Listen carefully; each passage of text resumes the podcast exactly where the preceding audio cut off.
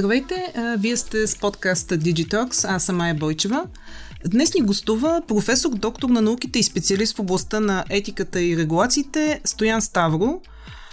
Той е основател на сайта Предизвика и правото и съосновател и главен редактор на експертната правна система Лексебра в която между другото се използва изкуствен интелект. Казвам изкуствен интелект, защото с него ще си говорим по тази тема и ще се опитаме да предизвикаме правото точно по отношение на AI и едно специфично приложение на изкуствения интелект в медицината и здравеопазването. Здравей! Привет, здравей! Как намира приложение изкуствения интелект в медицината и здравеопазването? В кои сфери?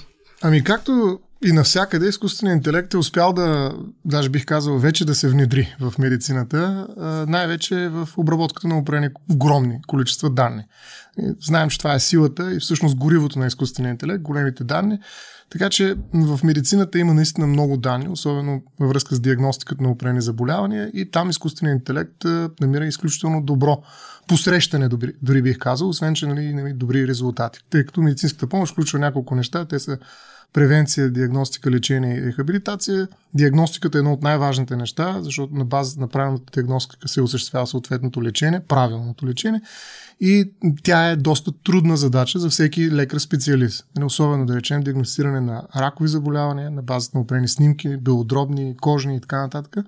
Там изкуственият интелект се справя много добре, нали, сравнение с средностатистическия лекар имам предвид. Разбира се, нали, все още нямаме някой, който е бил на шах, така метафорично казвам, най-добрите специалисти, рентгенолози, те, които четат различни снимки, но наистина става въпрос за сериозни умения, които се използват в медицината.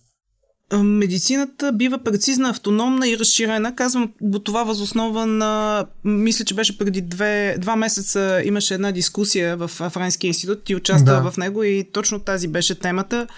Каква е разликата между тези три вида а, медицина?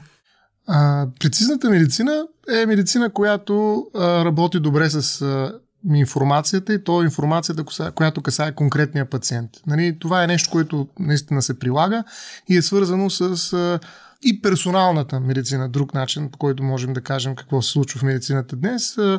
А, тя атакува м, точно конкретния проблем, който на база на определен анализ се а, диагностицира и е свързана с много, да не кажа, твърде добро познаване на пациента, прецизната медицина. Ние на този, наистина, на това събитие а, говорихме също така и за а, създаването на медицински аватари, нещо, което е напълно възможно вече, макар и може би струват доста пари, на пациента или пък на конкретен негов орган, ако искаме да е малко по-ефтино. А, и, създа... и така минаването през различни дигитални експерименти за това кое лечение би повлияло върху този дигитален близнак на органа или на пациента, за да можем след това да проведем именно най-прецизното, най-доброто лечение, което да няма никакъв брак, така да се каже, никакви странични ефекти, но това вече да е проверено, защото в рамките на дигитална среда ние можем наистина да а, така, ръннем, как да го наречем на български, да, го, да, да изпробваме различни начини на лечение на модела, който сме създали на, на, на органа, който боледува. А, и това да го направим много бързо, да го направим хиляда, две хиляди, колкото пъти пъти, колкото ресурси имаме, колкото инфраструктура имаме а, и съответно да използваме това, което е дал най-добрия резултат. Това е прецизната медицина. Тоест това е медицина, която удря точно в десятката нали, проблема и съответно се справя с заболяването. Това е прецизната. А, втората е автономната медицина. Това е вече нещо, което а, така радикално променя отношението лекар-пациент, защото това е едно много специфично отношение, което се затваря на базата на доверителната връзка между двете лица. А, знаем, че примерно медицинската тайна е една от най-важните точки, така да се каже, в етическия кодекс на, на един лекар. Т.е. наистина личните данни и изобщо информация, която се обменя в това отношение лекар-пациент, винаги е затворена от тази тайна. Но а, ние можем да я анонимизираме и да я превърнем в а, едни огромни купчини, да речем, или бази данни, а, а, от които можем на базата на определени анализ да извлечем определени модели за решение на определени типове проблеми, заболявания. И ние можем след това тези а, начини на а, въздействие върху пациент на базата на извлечената информация да ги превърнем в автоматични или автономни блокове за лечение. Тоест, ние можем в някаква степен да заместим лекаря, който нали, в рамките на това доверително отношение трябва да провери какъв е проблема и да предложи решение с един а, така автономен процес представете си, в който, както аз мога да влеза в една камера и да се снимам, нали, имаш такива, сега, България не са като че ли толкова известни, стаи за снимки, които mm-hmm. ми правят, нали, да. сега в момента селфите си. Фотобудките, да. Да, като будки, така може да има една такава а, такова пространство, което влизам и правят пълна диагностика и даже ако могат да ми проведат някакво лечение, което в рамките на, на инфраструктурата тая стая, могат да ми го проведат. Тоест не е нужен никакъв лекар, а именно автономния начин, по който се освява леч, лечението. Може това да е през апове, може да е през всякакви устройства, с които сме се запознали вече и сме свикнали с тях. Така че автономната медицина до някъде изключва необходимостта от лекар физически, като човешко същество, присъстващ в лечението. Ние имаме такъв, такъв опит с самолечението. В България особено именно заради компрометирането на лекаря като страна в това отношение лекар-пациент, много хора прибягват към именно такъв начин сами да се спасяват. Самоздрав имаше една много хубава дума, не се използваше, мисля, че и поради някаква друга причина, но самоздрав означава точно човек, който иска да, да се справи сам, защото няма доверие в лекарите. Това е радикален проблем за медицината и автономната медицина може да предложи някакъв, някакъв вариант, някакъв альтернатива. Използва ли се вече такава автономна медицина? Ами, сега, ако говорим за тези така традиционни методи на лечение, да, използва се. Тя не е техно, технологична, нали, тя не е свързана с изкуствен интелект. Да, но иначе изкуственият интелект е дал началото на много стартъпи, в които лекаря се опитва да се, така, се превърне в нали, едно приложение на телефона. А, нали, за да, пример, който дадохме на това събитие, беше диагностициран наистина, аз съм го виждал и мисля, че наистина работи доста добре на всякакви образования по кожата. Нали, смисъл, снимаш го и след това веднага ти дават на база на определена база данни, да, съпоставя го и ви казва какво може да е. Разбира се, тук е важно нали, това да не се приема на 100%. Има такива указания, че не става просто за крайна диагноза и трябва да има човек, който да я потвърди, но във всички случаи то работи доста добре, реално това, и представлява началото на тази ера на автономната медицина, в която а, лекаря в някаква степен ще е много абстрактен, той ще е някакви бази данни, към които аз правя определени заявки с въпроси за за собственото си здраве и ще има едно деконструиране на това отношение лекар-пациент до едно десубективирано взаимодействие с самия себе си. Нали? Аз на практика работя. Това е един, сам със себе си. Това е един голям проблем в медицината. Именно това изоставяне на пациента или самотата, бих казал, на пациента. Защото един от проблемите, според мен, в България на, на отношението лекар-пациент е точно това, че пациентите се чувстват изоставени от лекаря. Нали? Те, те са някакси в едно правоотношение, което реално не се случва. А, но а, другия вариант, в който аз използвам изкуствен интелект, който да ме диагностира и да ми предлага различни форми на лечение, превенция или защо не е рехабилитация, а, е едно доста самотно занимание. Нали? Това означава, че аз оставам сам със себе си. А когато един човек особено болен, има опрени заболявания, които пък още повече прави този проблем сериозен, нали, този проблем става още по-голям. Тоест, един от големите проблеми на, на всеки болен е това, че е и сам. Така че на автономната медицина няма да реши ще задълбочи този проблем на самотата на пациента. Той няма да има човешки контакт. И за това, между другото, вече се говори повече за грижи, не толкова за помощ. Там е нещо, което също, между другото, се атакува от изкуствения интелект. Нали, има роботи, които се грижат за възрастни хора, които не могат сами да обслужват себе си в рамките на ежедневието, но, но е по-трудно и там човешкият контакт наистина има голямо значение. Така че от лекари, които оказват помощ, като че ли хората ще се предвиждат към една нова ситуация, в която ще са човешки същества, които се грижат за други човешки същества. И това е альтернатива и то много сериозна на, авто, на, на тази автономна медицина, в която едно човешко същество се опитва да се справи с проблема си, една такава кризисна ситуация, която е болестта само, нали, да. срещу екрана на един телефон, да речем, или компютър. Така че това е автономната. И последната, може би да кажем за тази разширена медицина, за да заключим тези трите неща, е едно понятие, което по-скоро пренася идеята за разширената реалност в медицината и което аз използвам, за да а, покаже една, също не е лоша, напротив добра а, альтернатива на мястото на изкуствения интелект в медицината, при която лекаря работи заедно в колаборация с изкуствения интелект и осъществява така важна и за Европейската комисия и за Европейския съюз човешки надзор, а, като разполага с целия контекст, научен контекст на съответното заболяване, за да може а, да предложи решение в една човешка връзка, все пак, т.е. тук не се замества човешката връзка в лекар-пациент отношението, се замества, по-скоро се обогатява, разширява се експертизата, защото ние наистина като физически биологични същества сме ограничени от гледна точка на това колко да речем неща можем да прочетем, докато ако разполагаме с един такъв съветник, това няма да ни да превърне лекарите, ще е много по-лесно. Няма да превърне в така речените мета-експерти, Нали, това са експерти, които вече по-скоро управляват експертиза, отколкото самите те познават процеси. Това е пък нещо, което може да доведе до един а, проблем, който аз го наричам а, такъв а, а, дигитален релативизъм или още езотеризъм, дигитален езотеризъм, в който наистина ние управляваме някакви изключително сложни процеси, разбираме най-високото ниво, но оттам нататък всичко е черна дупка, както наричат нали, изкуствения интелект. А, може би това е факт, защото и аз в момента управлявам телевизора си, ама на високо ниво. На останалите нива май нищо не разбирам. Така че може би няма да е проблем, но все пак е важно да го съзрем като феномен. Говорихме си сега за възможностите на изкуствения интелект, но повдигнахме тема и че има много проблеми и всъщност въпросителни, свързани с приложението на изкуствения интелект в медицината. Кои са най-големите въпросителни? Казахме за чувствителната информация, всъщност за етиката, запазването на тайна. Кои са най-големите проблеми? Ами, запазването на човешкостта на това отношение реално, защото най-скъпата стока със сигурност в един свят, в който изкуственият интелект е успял, така се каже, да се внедри в нашите отношения, най-скъпата стока ще са човешките взаимодействия, нали, истинските човешки отношения, ако успеем да ги запазим. Надявам се, че нали, какъв, каквато и форма на алармизъм да прочетем, нали, че все пак виждаме, че има шанс, това ще се запази. Аз не, не се съмнявам в това, макар че нали, наистина може да доведе до много сериозни социални трансформации.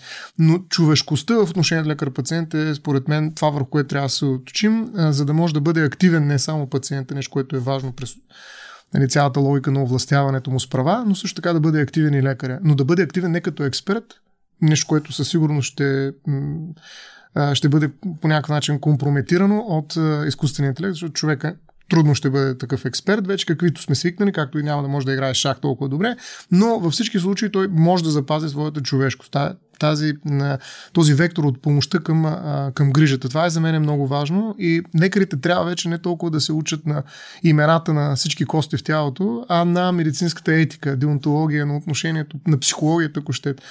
Една от нещата съобщаване на лоша новина. Нали, има специална процедура за това нещо, което човек трябва да съобщи на човек, че примерно му остават или колко си години живот, предполага се, или нещо лошо, което той сигурност няма да приеме добре. Ето това съобщаване има някои системи, които смята, че не е работа на лекаря, тъй като лекар е бил експерт. Да, ама сега лекаря ще се окаже, че не е кой знае какъв експерт, може би, ако изкуственият интелект започне да се справи много добре и ние имаме доверие. А има много хора, които имат по-голямо доверие на изкуствения интелект, колкото вече на, на човешки лекар.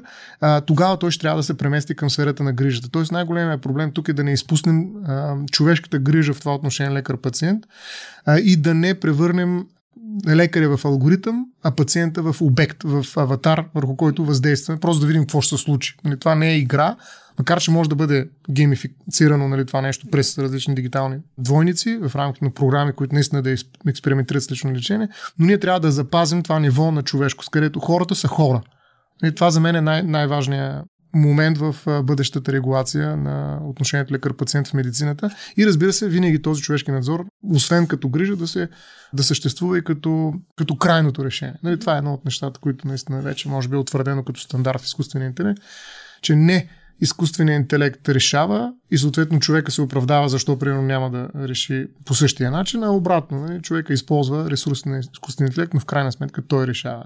Други въпрос е нали, какво знание му е необходимо и затова може би знанието няма да е толкова важно, а емпатията, патоса. Да, точно това да. а, исках да вмъкна, че ако направим граница, може би изкуственият интелект ще стои в основата на, на знанието, което а, фактически, т.е. на самите лекари няма да им е необходимо толкова знания, колкото човещина, за което ти кажа, човечност, mm-hmm. как го нарече? Човешкост на Човешкост, да. а, така, човешкост на отношенията. И разбира се, експертно решение на проблема, да го кажем така. Това ли са двете посоки? Ами да, всъщност, може би едно уточнение за думичката знание, което аз използвах така малко по-фриволно, защото те дават информация, структурирана информация. Знанието не е само за тази информация, т.е. не само експертно знание, знанието е за контекста, в който се случва това лечение. Знанието за това, че аз знам как един човек се чувства, когато го боли нещо. Нали, смисъл, че ние споделяме една обща уязвимост през нашата собствена въплатеност, което ни позволява да имаме на някаква обща представа за една споделена реалност. Докато изкуственият интелект, нали, в общи линии той знае а, и може да емулира някакви неща, включително да, да провежда разговори, да ни успокоява за някакво заболяване, доста убедително. И все пак той няма как да споделя нашия свят, нали, свят на уязвимост, който нали, аз ако няма ще умра. Нали, той, дори метафората, че ако му сключим тока, той също гладува, това не е, не е убедителна метафора. Това е много далечна ръка, дълга ръка е тази, тази аналогия. А, та, та лекаря е човешко, друго човешко същество и там се ражда грижата, нали, нещо, което те гризе отвътре. Между другото, много му питане етимологичния происход на думата грижа. Нали, аз усещам как неговата болка минава в моята. Нали, и, това, и това не е дигитални неврони. Нали, това е споделена реалност, в която аз мога да говоря за това с този човек, а, провеждайки комуникация, която колкото и да е емулира и да е, симулира един а, изкуствен интелект, той не може да влезе в нашия свят. И тази, това чувство за споделеност всъщност е началото на заедността, нали, обратното на този проблем с самотата на, на пациента. Нали. Тоест, един пациент, колкото и да говори с чат GPT-4, според мен в една така кризисна ситуация, той ще остане сам. Нали, защото няма човешко друго същество, което да разбира болката му чрез собственото си тяло в рамките на собствената си въплатеност. А лекарът е такъв човек. Нали. Лекар е същия той, който може да умре преди пациента си. Нали, няма никакъв, как да кажа, ред, няма гаранция за това, че той е, е като експерт, нали, едно от другите неща, от които е характерно за това отношение, че той е а, дисбалансирано, то е асиметрично и то много силно асиметрично, защото лекар знае много, той е здрав, нали, това е принципната позиция, докато пациента нищо не знае, боли го нещо, не знае какъв е проблема и не се чувства добре да защити правата си. Затова цялата регулация в медицинското право дава много повече права и затова в Закона за здраве, да речем, има 3-4 реда има за задълженията на пациента, няма нищо за правата на, на лекаря, именно защото правото се опитва да а, ребалансира това отношение, като даде повече права на пациента, който е слабата страна очевидно и да изразни тази асиметрия асиметрия, доколкото е възможно. Само, че тази асиметрия вече може, тази асиметричност може да бъде изтеглена, еманципирана от лекаря и да бъде вкарана в изкуствен интерес. И затова това, това е форма на балансиране, нали, действително на това отношение, но там отново остава тази човешкост, нали, тази споделена уязвимост през нашата обща въплатеност в тела, които боледуват. Медицина занимава основно с това. Регулациите ли са а, така, формулата, с която да се постигне този баланс, за който говорим между изкуствен интелект и отношението на лекаря и въобще ролята на лекаря? Ми, това е един от най-често използваните от нас хората инструменти. Нали? Ние регулираме почти всичко. Между другото, правото в това отношение, през регулациите, през правните норми, много прилича на програмирането, през кода. Нали? Както през кода може да минат почти всички социални отношения по някакъв начин, така и през правото минават какви ли не отношения. Регулират се пчели, адвокати, изкуствен интелект, каквото се сетим. Нали? Правото на всякъде влиза през регулации. Нали? Не само юридически могат да бъдат регулациите, разбира се, но да, регулациите са най-важният инструмент, с който разполагаме реално и политики. Е, това са политики, които на база на опрена философия се пръщат в регулации конкретно. И затова има първо да речем бяла книга една, която казва какви са концептуално рамките, в които нали, бихме могли да правим такива регулации. След това имаме а, някакви инструменти на, на високо политическо ниво и те се пръщат в закони. Било то на европейско или на национално ниво, както е в Европейския съюз. Така че да, регулациите са едно от най-важните неща, но те предполагат, не трябва да се бърза с тях. Не случайно в момента се утвърждават така наречените пясъчници. Такива има и в юридическата. Sandbox, да. да в юридическата сфера, нали, някой ги нарича регулативни лаборатории. Нали, това може, ако втори пет пъти човек да се обърка, но регулативните лаборатории са точно един такъв опит за забавяне на регулациите, защото да, трябват регулации, да, те трябва спешно, но преди тях трябва осмислене. Тоест регулациите са средството, инструмент. При това ни трябва, според мен, философия. И то сериозна философия от професионални философии и най-вече етици, тъй като това е практическата философия със сигурност, моралната философия, но а, е нужно много внимателно, преди да, стъпим, да, да стъпим на, на, на платформата на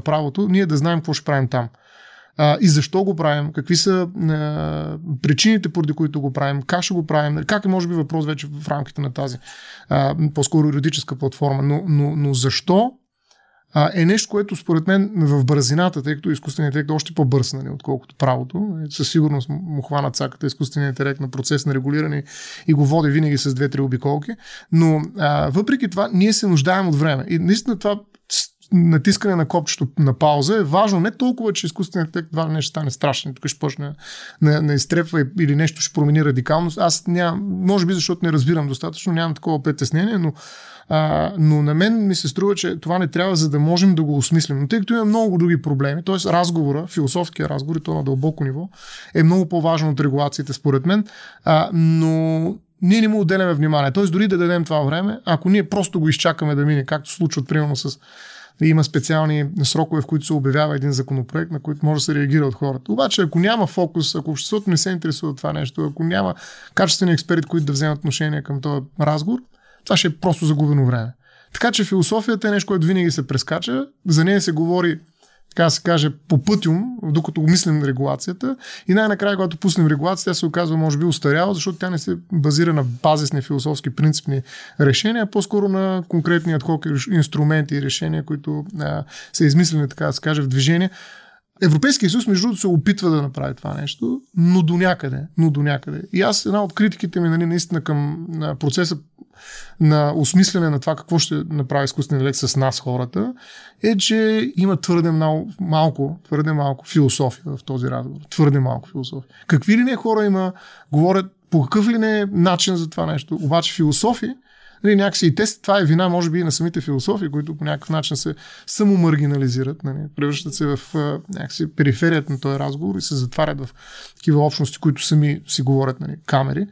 Но въпреки това, според мен това би могло да, да помогне много, да енергизира философски този дебат, защото той има нужда от това. Нали, не през нали, економически стартъп начин на мислене, не през програмистки кодирания, не през политически, популистски изчисления, а през чиста философия, деструктивна бих казал даже. Такава точно нещо едно от големите притеснения, че етиката не спира.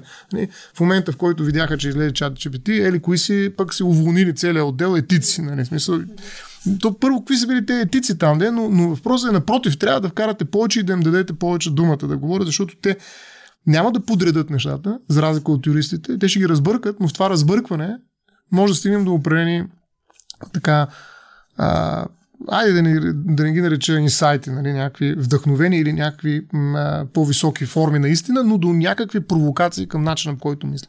Ние се нуждаем от това. Така, че... Добре, това натискане на бутона, това стопиране да. в момента ще даде ли необходимата глътка въздух за философии и за а, юристи да обсъдят, при положение, че знаем, че паралелно с това време, в това време технологиите ще се развиват. И в момента, в, ко- в който имаме и въпросните ангажирани страни, като юристи, е, етици, философи mm-hmm. и така нататък, имат становище нали, излезе с становище, в крайна сметка технологиите ще са пак няколко стъпки напред. Да, точно заради това разговорът трябва да е по, на по-високо ниво. Той, разговорът за технологиите не трябва да е технологически, ако искаме да е регулативен. Ние, ние трябва да извадим разговора, примерно как го прави Европейския съюз. Той говори за права на човека при използване на изкуствен интелект. Нещо, което нали, някакси след Втората световна война се превърна и в мантра, но действително работещ инструмент за справяне с различни проблеми. И да речем, нали, един от принципи може да е, че човешкото достоинство не трябва по никакъв начин да бъде засягано от изкуствен интелект. Нали, този принцип може да бъде преведен на технологично ниво, нали, т.е. на юридическо, защото и, правото е технология, нали, много лесно, нали, на базата на различни конкретни ситуации, в които се опитваме да го приложим. Но ние първо трябва да разберем какво е достоинство. Нали, така, смисъл, а до, някой да говори за това, що е достоинство. Нали? Не, ние казваме, ето принципа е достоинство не трябва да бъде, човешкото достоинство не трябва. Примерно, едно от нещата е да речем, че не могат да се взимат конкретни последица от това е, че никой не може да решава за мен нали, дали ще ме вземе на работа на базата на някакъв алгоритъм, който е вкарал определена информация за мен и в крайна сметка е изплюл не. Нали, това е противоречи на моето достоинство нали, в някаква степен. Нали, откъде на къде някакъв алгоритъм на базата на някаква подборка от данни, пък още и тя да е огромна, нали, наистина за мен, е решил, че аз нямам, не ставам за тая работа, нали, отивайки на едно интервю за работа или за нещо друго. Може така да избирам и министър-председател. А, нали, това нещо нарушава човешкото достоинство. И нали, някакси разговор започва от тук нататък. Нали, или пък аз трябва да разбирам кога решава изкуственият интелект нещо. Нали, въпреки, че всички програмисти говорят, нали, че ако не е на базата на определени алгоритми, а е с невронна мрежа, ние няма как да разберем какви са мотивите. Нали. В смисъл, може да ги добавим. Ма те ще се добавят, по-скоро ще се симулират мотиви. Ма защо го е решило така? Ами, защото така показа невронната мрежа. Нали. Обикновено така се решава. Но защо няма мотиви? Докато всяко едно съдебно решение, да речем, трябва да има мотиви. Човек трябва да каже диспозитива решението, защо го е приел по този начин. Нали, това нещо, примерно, също нарушава правото на справедливо правораздаване. Нали, защото аз нямам на среща си човек, който да се мотивира. А имам изкуствените, който да, много добре правораздава, но всъщност защо го прави така, защо е решил това, не мога да го питам. И да го питам, той ще измисли някакви неща, които със сигурност просто ще симулират нали, в рамките на, на някакъв разговор а, това, което аз очаквам като мотиви. И тук, тук се нарушава правото на справедливо правораздаване. Ама какво е справедливост, да речем? Нали, след като нали, говорим за такива много високи топки философски наистина, а, нали, в този контекст, нали, като достоинство, справедливост и прочее, нали, реално ние пропускаме сериозния дебат за тях. Нали, наистина, какво означава справедливо правораздаване? Това означава ли правораздаване, което е безпристрастно, това означава ли правораздаване, което е от човешко същество, друго, което със сигурност ще е пристрастно. Нали? Нищо, независимо от тези а, големи гръмки приказки, че съдебната власт независима, съдята също и прочее, ние сме пристрастни. И това е добра пристрастност. Има един субективизъм, който е добър при правораздаването. Не точно това, който и при лекар-пациент също е важен. Нали? Той е това е човек, нали, той е пристрастен към моята болка, нали, той усеща, той ще се грижи евентуално за нея. А, та, поради тази причина, нали, когато искаме да, да разберем тези конкретни неща, тези конкретни решения, които прилагат, ние трябва да правим една крачка по-назад а, и тъй като обаче философията се е компрометирала, особено в България и особено етиката, може би, покрай определени идеологически задачи, които изпълнява, нали, ние нямаме тези експерти, които, или поне не разчитаме на тях а, в този разговор, които те може, могат да, пак казвам, философски енергизират по един много продуктивен начин и да ни покажат всъщност какъв е залога. Така че регулациите, да, това е инструмента, няма как, нали, преди тях политики, но и нали, така, интердисциплинарните разговори с участие на на за сега маргинализиране професионалисти, каквито са философите и етиците, mm-hmm. за съжаление. Добре, според теб, лично, докъде трябва да се простре изкуственият интелект в медицината и в здравеопазването? Докъде трябва да стигне? Ам... Къде е тънката да, червена, червена линия? линия? А, ами, това е много, така как да кажа, сложен и м- така как, риторичен, риторичен въпрос по-скоро, защото наистина това е въпрос на, на експериментиране. Внимателно, защото опита, практиката според мен ще покаже, Смятам дори, че и някои форми на човешка грижа могат да бъдат осъществявани от изкуствен интелект. Да речем, имаше много интересни разговори. Това отново между философии. Не съм ги виждал по-скоро.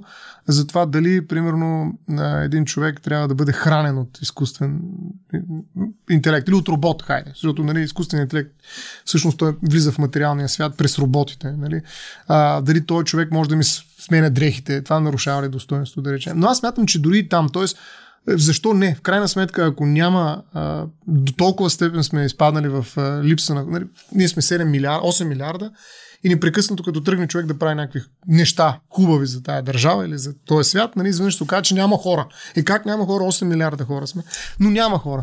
А, и като няма хора, еми в крайна сметка това е, как да кажа, доста показателно за, за това, че в един 8 милиарден свят, като Диоген, нали, ние търсим човек.